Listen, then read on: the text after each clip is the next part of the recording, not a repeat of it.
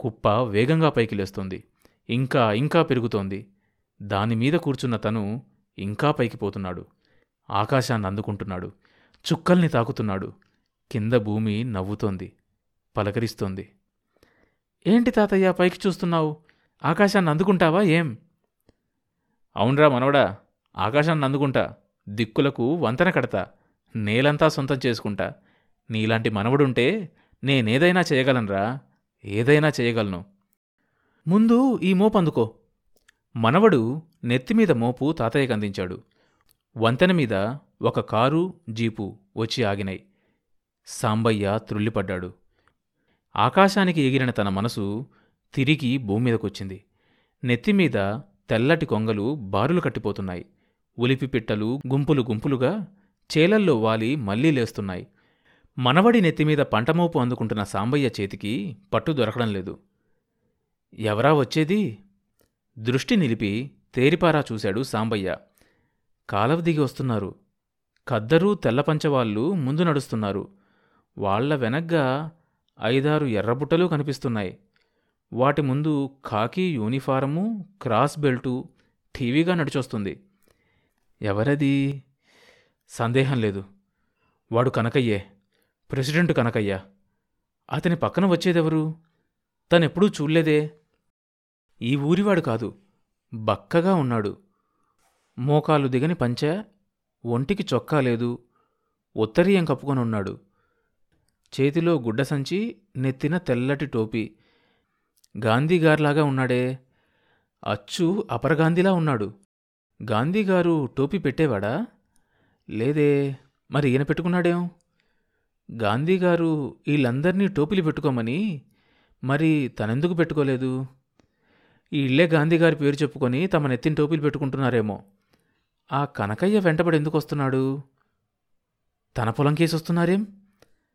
తన చేలో కాలు పెట్టారు? కనకయ్య చెయ్యి తిప్పుతూ తన భూమంతా చూపిస్తున్నాడు. ఆయన టోపీ సర్దుకుంటూ తల ఆడిస్తున్నాడు. భూమికేసి చూస్తున్నాడు. అతనెవరు? కుప్ప దగ్గరకొచ్చాడు? సాంబయ్యకు కళ్ళు బైర్లు కమ్ముకొనొస్తున్నాయి. అయితే కనకయ్య చెప్పింది నిజమేనా? ఆ వచ్చింది రామరాజ్యమేనా? కాదే రామ రామ రామానందం రాజకీయ బాధితుడు. రాజకీయంలో బాధలు పడినోడు. రెడ్డిపాలెం రామానందం ప్రెసిడెంటు కనకయ్యతో వచ్చాడు. పోలీసు బలగంతో వచ్చాడు. ఈ భూమి కోసం వచ్చాడు. ఈ భూమి తనది కాదా? ఈ పంట తనది కాదా? భూమి ఆకాశం కలిసిపోతున్నాయి. చెట్లు చేలు తిరిగిపోతున్నాయి. నరాలు తెగిపోతున్నాయి.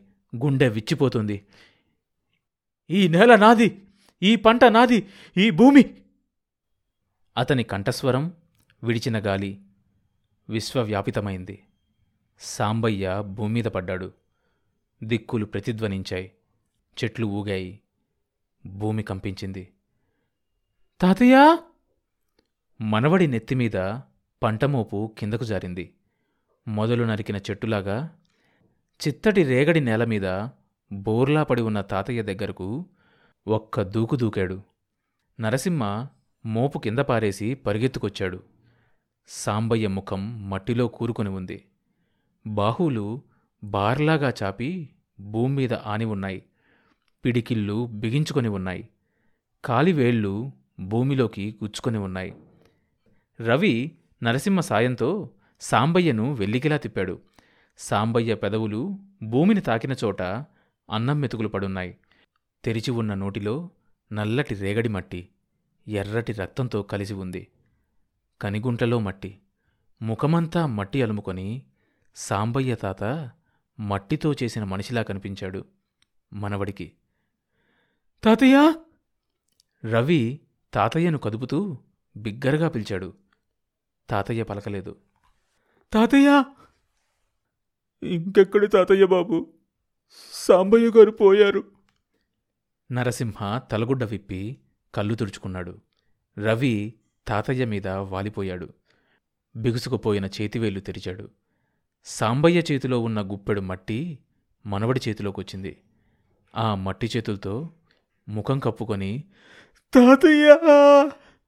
అని బిగ్గరగా అరిచాడు. సాంబయ్య తాత ఇచ్చిన మట్టి మనవడి పెదవులు తాకి ఓదార్చింది. ఆ మట్టి చేతులతోనే కళ్ళు తుడుచుకున్నాడు మనవడు.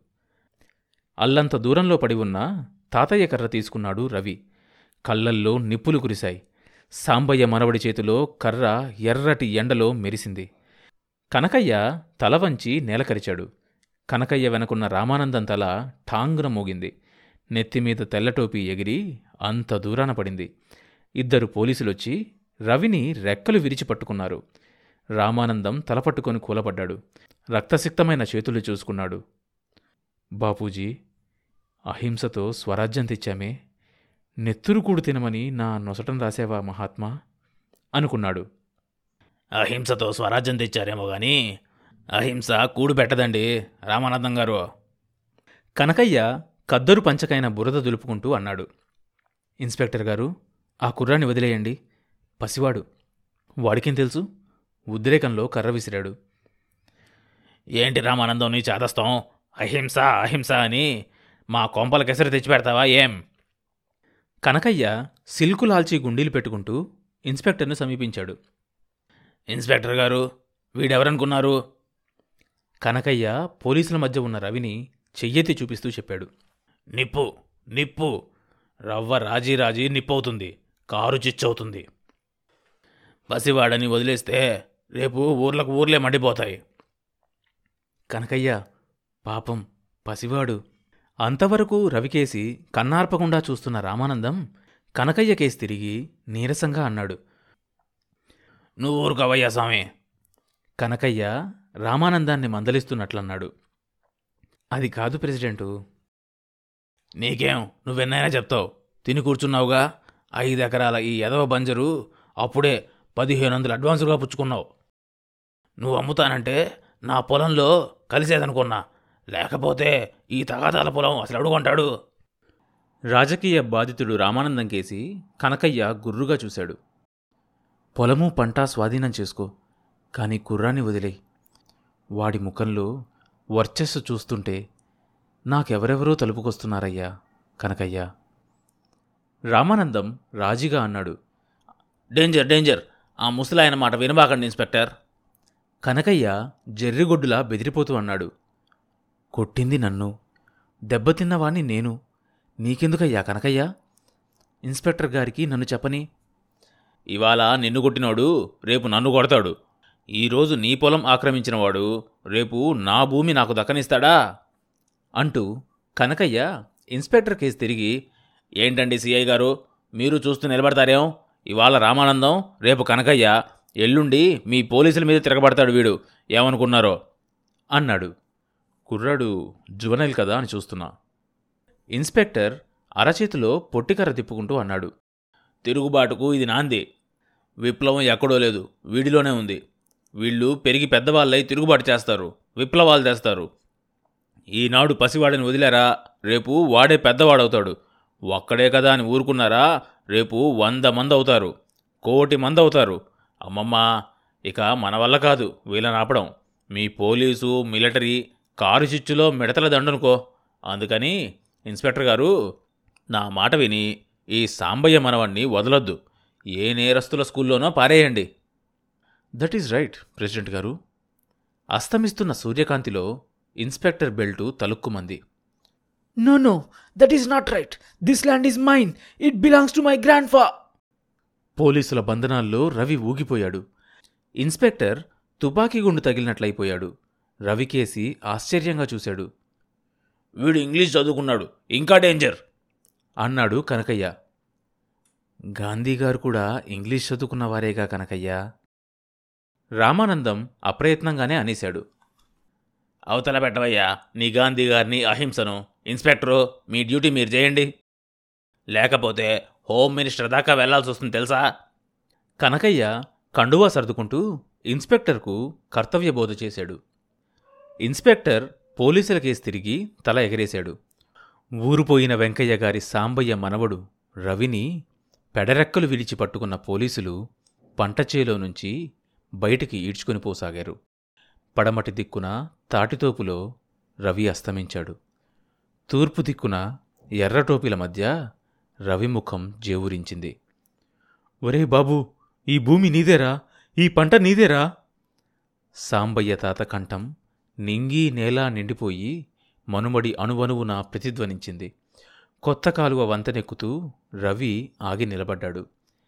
సాంబయ్య మృత కలేబరం పక్కన దిగులుగా గుబులుగా కూర్చున్న నరసింహను చూసి ఎలుగెత్తి అరిచాడు రవి. దిబ్బ మీద తాతయ్య గుడి కట్టు.